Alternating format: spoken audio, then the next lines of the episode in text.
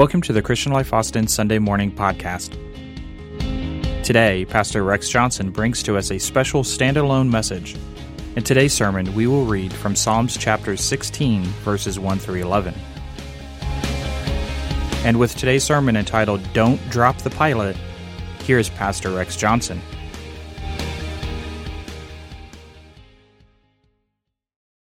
So I'm going to talk to you today. I'm going to speak to you today on this subject. It's a standalone message, it's not a series. Don't drop the pilot. I'm going to speak on Don't Drop the Pilot. By the way, that looks like a pretty nice place, isn't it? Uh, be kind of nice to kind of dang your legs over those rocks over there. Be pretty nice. Psalms chapter 16, if you want to stand to your feet, we're going to read and look at the screen today and read, read this. I'm going to read it for you. Psalm chapter 16, verse 1 Preserve me, O God, for in you I put my trust. O my soul, you have said to the Lord, You're my Lord. My goodness is nothing apart from you. As far as the saints who are in, on the earth, they are the excellent ones, in whom is all my delight. Their sorrow shall be multiplied, who hasten after another God. Their drink offerings of blood I will not offer, nor take up their names on my lips. O Lord, you have the portion of my inheritance and my cup. You maintain my lot. I love verse 6. The lines have fallen to me in pleasant places. Yes, I have a good inheritance. Verse 7 says simply this I will bless the Lord who has given me counsel. My heart also shall instruct me in the night seasons. I have set the Lord always before me because he is at my right hand. I shall not be moved. Verse 9 Therefore my heart is glad and my glory rejoices. My flesh also will rest in hope. For you will not leave my soul in Sheol, another word for hell, nor will you allow your Holy One to see corruption. You will show me the path of life, for in your presence is fullness of joy, and at your right hand are pleasures forevermore. I want to speak today on don't drop the pilot. Now, what I'm going to talk about today may may sound just a little negative tinted, but I want you to know that I preach truth in this pulpit, and I, am telling you, we are living in different times than we lived in the mom and pop days of the 50s. This is a different day. We are in a different zone, if I can use that terminology. And so, because of that, I just think it's very important to get single minded and single focused in your life. Because if you don't, a lot of these things can absolutely overwhelm you in life. But if you stay single focused, if you stay focused on the prize, you're going to win the prize. That's how it works, all right? I'm going to speak today and don't drop the pilot. And you may be seated. God bless. Thanks for being here today. You know, there are some people in life who never let anything get them down. Never. They're like the little boy who kept bragging to his dad about how, what a great batter he was. Finally, the father said, All right, son, show me what you can do. So the little boy got his softball and bat, and they went to the backyard, and the father stood to the side while the little boy tossed the ball up in the air and swung the bat with all of his might. Strike one, said the little fellow after he had missed the ball completely. Strike two, he said, as he missed the ball again. Strike three, he said, as he missed the third time. Then he turned to his father with a look of determination on a face on his face, and he announced, Boy, Am I a great pitcher or what? some people, some people deal with life that way. Many of us, however, need to hear the words of the psalmist when he said, You will not leave my soul in Sheol. You'll not leave my soul in hell. The people of Israel knew what it was to have their souls left in hell. I'm not speaking of the literal flame of fire. I'm not talking about, I'm talking about hell on earth. Throughout the Old Testament, first Moses, then later the prophets, the Israelites were constantly forced to remind their people that God had not forgotten and he had not forsaken them. In fact, in the Old Testament, Daniel advises us that God's people will have to suffer. That's going to happen. I don't mean God's not with you, but they will be redeemed. And in the New Testament, Hebrews, the Hebrews reiterated some painful and yet hopeful truth in the book of Hebrews 35th verse of the 11th chapter says, Do not lose your courage then, because it brings with it a great reward. Hang on to your courage. In other words, The writer of Hebrews said, Keep on keeping on. He will not leave your soul in hell. It was that hope that kept the Jews looking for the Messiah and the early Christians looking for Christ's return. God does not turn his back on his kids. You hear me? David said, Yea, though I walk through the valley of the shadow of death, I will fear no evil, because thou art with me. The much afflicted Job cries out, I know one thing. Some things I don't know, but I know one thing. I know my Redeemer liveth. Liveth. And we who hurt today with almost unspeakable emptiness in our soul take comfort in the psalmist's words, You will not leave my soul in hell. We all know what hell is. We all have been there. Many of us are living there right now. There's a character in, one, in a book that I read once in a play describes hell this way. He said, "Don't you feel something that we are uh, we are living if you call it living in a broken world? It's like a broken watch," he said. He said the mainspring has stopped working. Just look at it. Nothing seems to have changed. Everything is in place, but when you put the watch to your ear, you don't hear it ticking nor do you see movement on its face. There may be some of us who feel like a watch with a broken mainspring, a mainspring, the body in which the heart has stopped beating, an empty shell with no hope for the future and a ton of regret for the past. But I remind you today, let your heart beat again because the psalmist said, He will not leave my soul in hell. Obviously, the psalmist is saying that God is aware of our situation now, I'm going to date myself. I used, to, I used to love to watch Johnny Carson. There's nobody in the modern era that can even touch him. I'm sorry, Jimmy Fallon, you're not there, buddy. Jack Benny was on his show one day, and during the interview, Benny turned to Johnny in, in a unique way. He said, You know, the other night I dreamed about God, Johnny.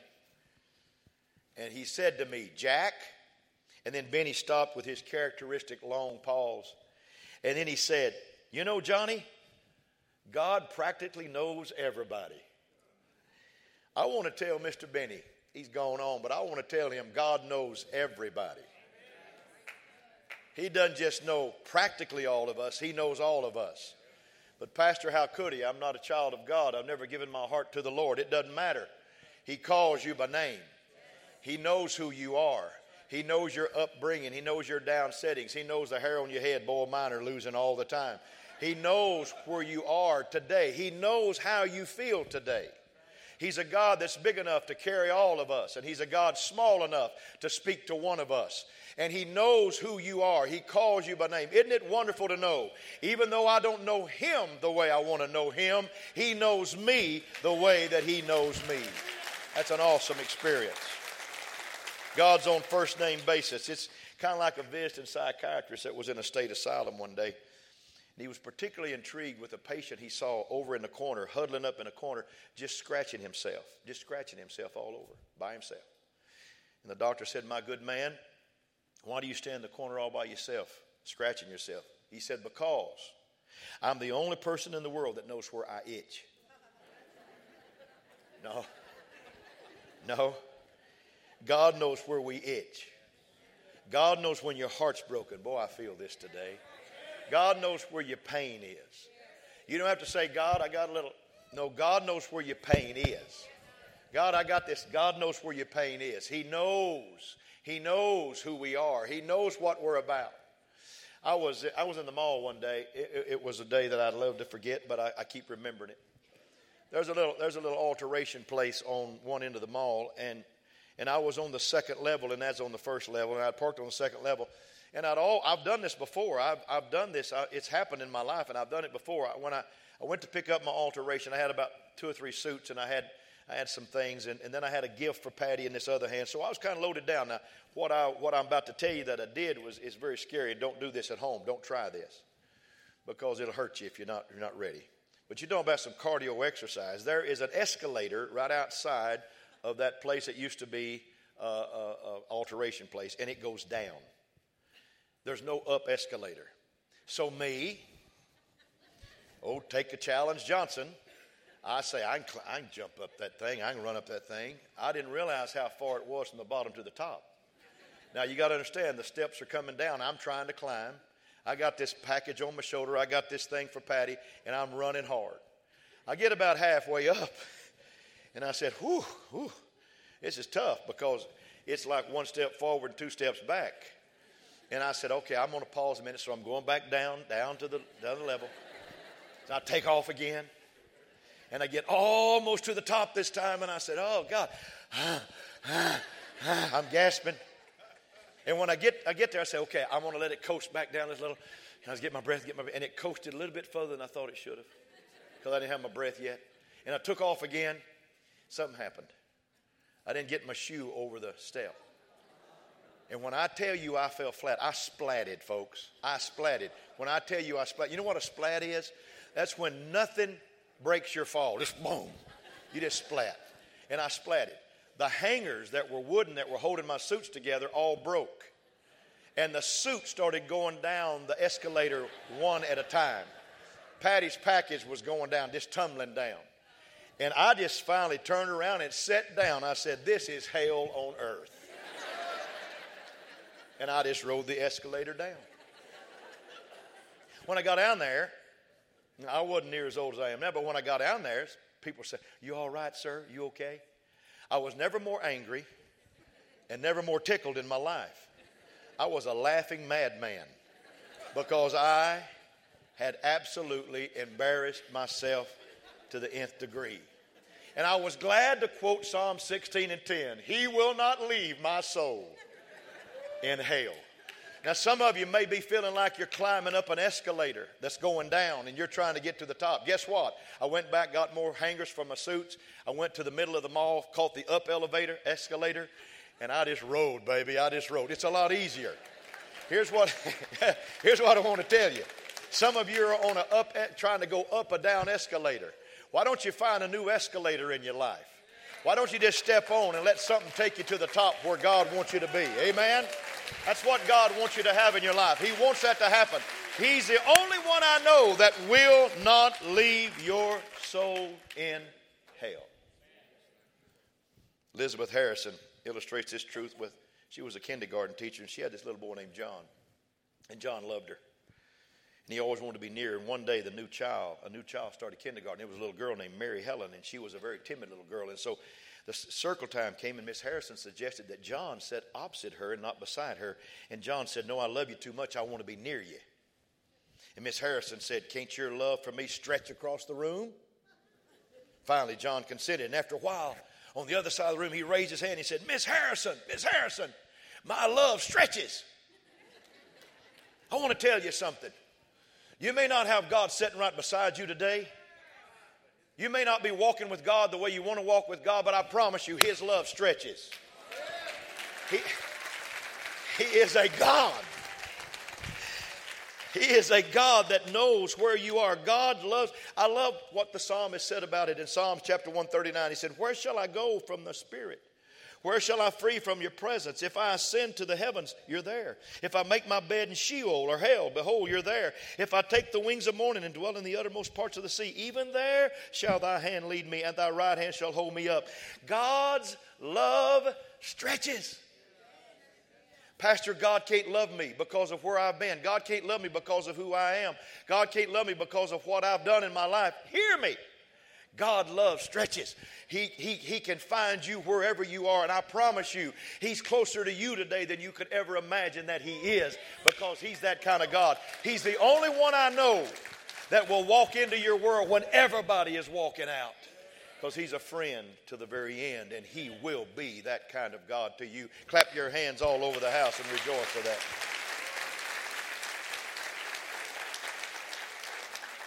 You'll not leave my soul in hell, the psalmist said.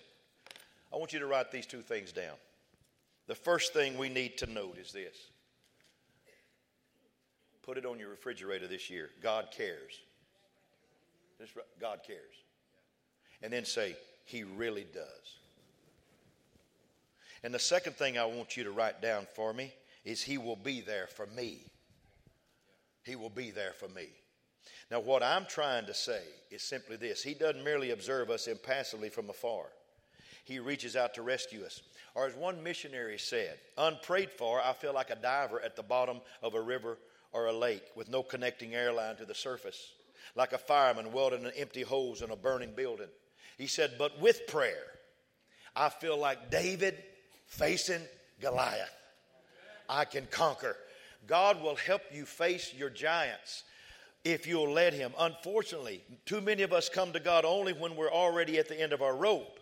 We don't need to be at the end of our rope today. We need to understand that God is our help. He's an ever present help in the time of trouble. And when God says, I won't leave your soul in hell, you, you understand that there's one that sticks closer than anybody in your family, anybody in your friendship, anybody in your work circle, anybody in your schoolhouse. There's one that sticks closer than that, and his name is Jesus. Amen. And he wants to be here for you today. He wants to be here for you today. Oh, I feel the presence of God in this house. Clap your hands real big and love the Lord.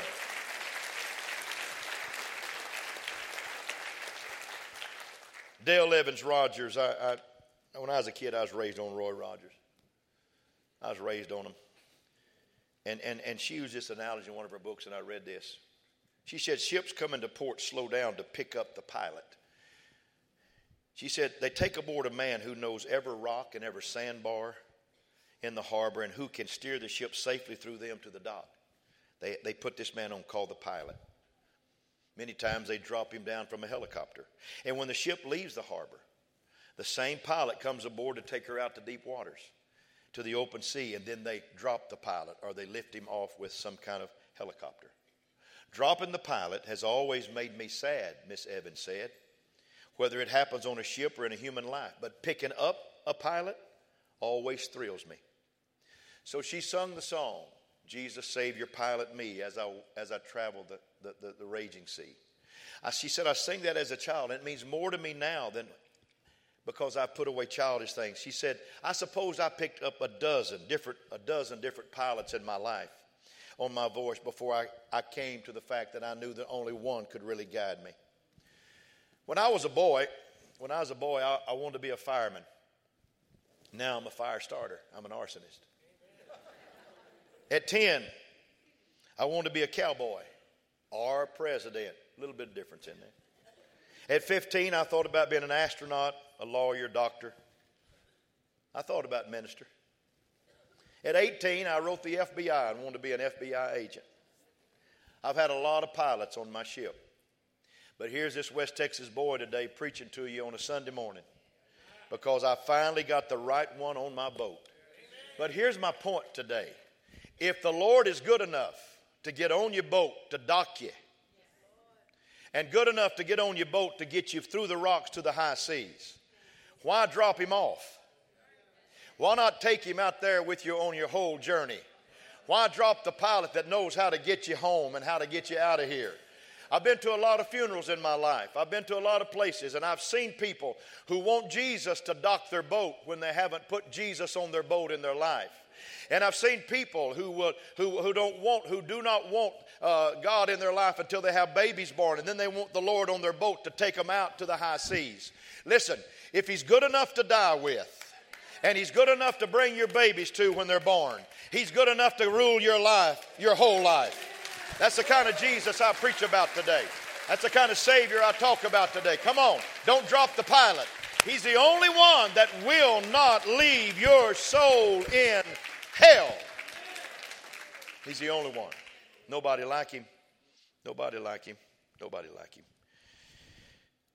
I uh, I want to I want to give you a little illustration here. Then I'm gonna, I'm to I'm to finish this message here in just a minute. There was a, there was a writer named George Moore, and he wrote a novel about Irish laborers during the Great Depression. And they were put to work by the Irish government on a, on a make work project to build roads. Now, you got to get this. And at first, in, these Irishmen that were working on these roads worked well and they sang their Irish songs and they were glad to be back at work because the Depression was coming to an end. But gradually, though, they discovered that the roads that they were building didn't go anywhere. They just ran off into bogs and they stopped they just came to dead ends. They were not connecting roads. And as the truth dawned on them, they became listless and they, and they stopped singing. The quality of their work suffered. And commenting on this, the author said, The roads to nowhere are difficult to make. Let me preach a little bit. The roads to nowhere are difficult to make. What I want to say is this God has created you. You've heard it 10,000 times with this God shaped blank. And the only thing that's going to bring you pure happiness in your life, Psalm 16 11, in His presence, there is fullness of joy.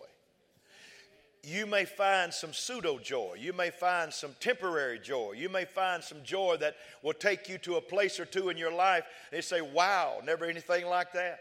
I love what Jim McMahon, the Chicago uh, Bears quarterback several years ago, said if it's the Super Bowl, why do they play it every year? You know, after about 49 of them, I was a little tired of it when the, when the Super Bowl kicked off this year. I don't know how you felt about it, but I was a little tired of it. The only thing I liked was the outcome. I enjoyed the outcome, but I was a little tired of it because life can just get mundane. Life can get run, running mundane. And when you start working on roads and building them and they go nowhere, and you say, Well, that was a dead end. I'm going to try this, and that's a dead end. The only thing that I can offer today that's not a dead end in your life is Jesus Christ. That's the only thing. Oh, somebody help me preach right now. That's the only thing. That's the only thing that I can offer today that is not a dead end road. Somebody tell me, give me Jesus. Somebody say, I want Jesus in my boat. Come on. I want Jesus as my pilot. Come on, say it. We're, we're facing uncertain times, folks. I, I, gotta, I gotta say this. We're facing uncertain times. We're facing dilemma times. I don't, I don't know if our election this November is going to fix anything. Some of us trust in those elections. That's not, that's not where our hope is. I don't know if that's going to work or not. And I'm not preaching anti government today, anti sentiment. I love the government. I, I'm, a, a chaplain of a political party in the state of Texas, and I, and I, love, I, I love the fact that they've asked me to do that. But it's not about that. It's not about that. The only one that will ever rule in this world, that will ever hold us to right and bring peace in our heart is Jesus Christ. And we've got to get him in our life. We must. We must. You know why? Because I can truly trust him. I know he'll heal me. I know he'll forgive me. I know he'll wash my sins. And nobody else will take my soul out of hell, but he will not leave my soul there. Viktor Frankl discovered in the Nazi concentration camp that those who survived and even thrived by prison standards were the ones who clung to finishing the book, returning to their children, or helping others bear their suffering. They had something to keep them going. Don't get on a road to nowhere, get on a road to somewhere. And let Jesus pilot your ship. I close today. Robert Schuller is a read that I love. And this old man was told a story about an old man that was admitted for his 50th visit to an emergency room. And, and, and, the, and the, the doctor told him, he said, You know, this is your 50th time to be here. And the old man considered that information for a moment. He said, Well, I think that calls for a celebration. He was an alcoholic. He said, I think that calls for a celebration. Can we have a drink on that, doc? And the doctor shook his head in despair and said, I can't give you a drink, buddy. You know that. The old drunk muttered, Well, I'm hopeless, right, doc? The doctor said, I tell you what I will do. They brought a young man in down the hall, 19, 20 years old. It's his first time. Same problem that you have. And I want you to go and pay him a visit. Take a good look at him and have him take a good look at you. And maybe he won't take the road that you have taken in your life. The old alcoholic was shocked at this and he exclaimed, You mean you'll give me a drink if I do that? Sure, the doctor said. You do that, and I'll give you a drink. So the old man went down the hall and found a clean cut young man who was at the turning point of his life. Randy, if you'll help me. You know, boy, said the old man, you don't want to turn out the way I did. I was young like you once. I had a mother who had dreams for me. I had dreams. Now look at me. Then something happened inside the old man. The more he talked to the young man, the more he discovered that he had a mission in life. He had to save that boy. And they talked all morning, and finally they, they made a promise. The old man said, I'll tell you what I will do. If you ever need a drink, you call me, okay? And the young boy said, And I'll do the same for you. If you ever need a drink, call me, sir. That was a turning point not only for the young man, but for the old man. And he went on to become the founder, yes, of Alcoholics Anonymous. All because he shared his life to save another. You will not leave my soul in hell. Wow. Wow.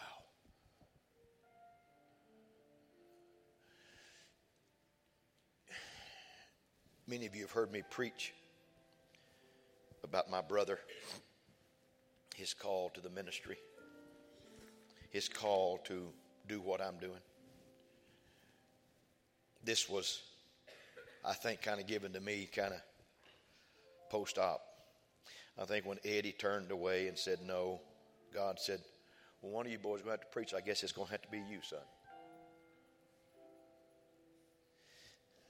I felt in the first part of my first part of my ministry that I was I was wearing clothes that didn't belong to me. I was saying things that I didn't know.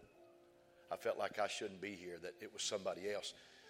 My brother should be here, and I should be going to college, getting education, supporting his ministry, and supporting his work because he, he is so much more spiritual than I was. But it's amazing. Here I stand. Here I stand today. And I think I think the whole thing is this. I think some of us in this building feel the same way. I think, I think you think that this save thing, this being, being called of God and living for God, is from other family members. It's not for me. This, this save thing is not about me, it's somebody else. And if I stepped into that role, you know, they'd think I'd lost my mind. If I stepped there, people would say, What's he doing? I remember one time a man came up to me after I'd preached a revival meeting. He said, You're not right. You're not right. Nothing you said tonight made sense. Well, that really made me feel good. And I said, Thank you. So I went back and I, and I went in the pastor's office and I fell down and I cried and I said, God, if I'm not making sense, would you please shut me up and let me do what I want to do? And God said, You're making sense. He's just building a road to nowhere. You're making sense. And when I realized that this was really for me, really for me, that it was not God just saying, oops, I missed on you, brother, so I'm going to give it to you. When I realized this is mine, I can have this, I went crazy. I lost my mind in Jesus because I matter to him personally. Personally. I'm going to quit that.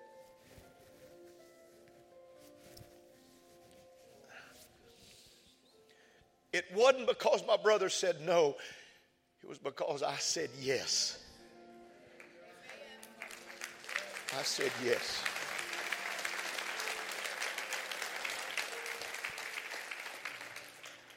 Some of you, you think you're not good enough for God. You think that you'll never get there in your goodness. You don't get good to get God. You get God and He He clothes you with His righteousness, not yours. Not yours. Yours is filthy rags. His is good. His is awesome. Oh, I plead with you today in the name of the Lord. Don't drop the pilot. Get Jesus on board. He's going to be good enough to take you home to the harbor, and He's good enough to dedicate your kids to next Sunday on Sunday morning. He ought to be good enough for the high seas in your life also. Amen. Get Jesus on board. Would you stand to your feet all over the house? You're an awesome people. And I love you very, very much. Bow your heads, close your eyes just a moment. I just feel the presence of God. Would our prayer partners come quickly? I feel the presence of God in this house.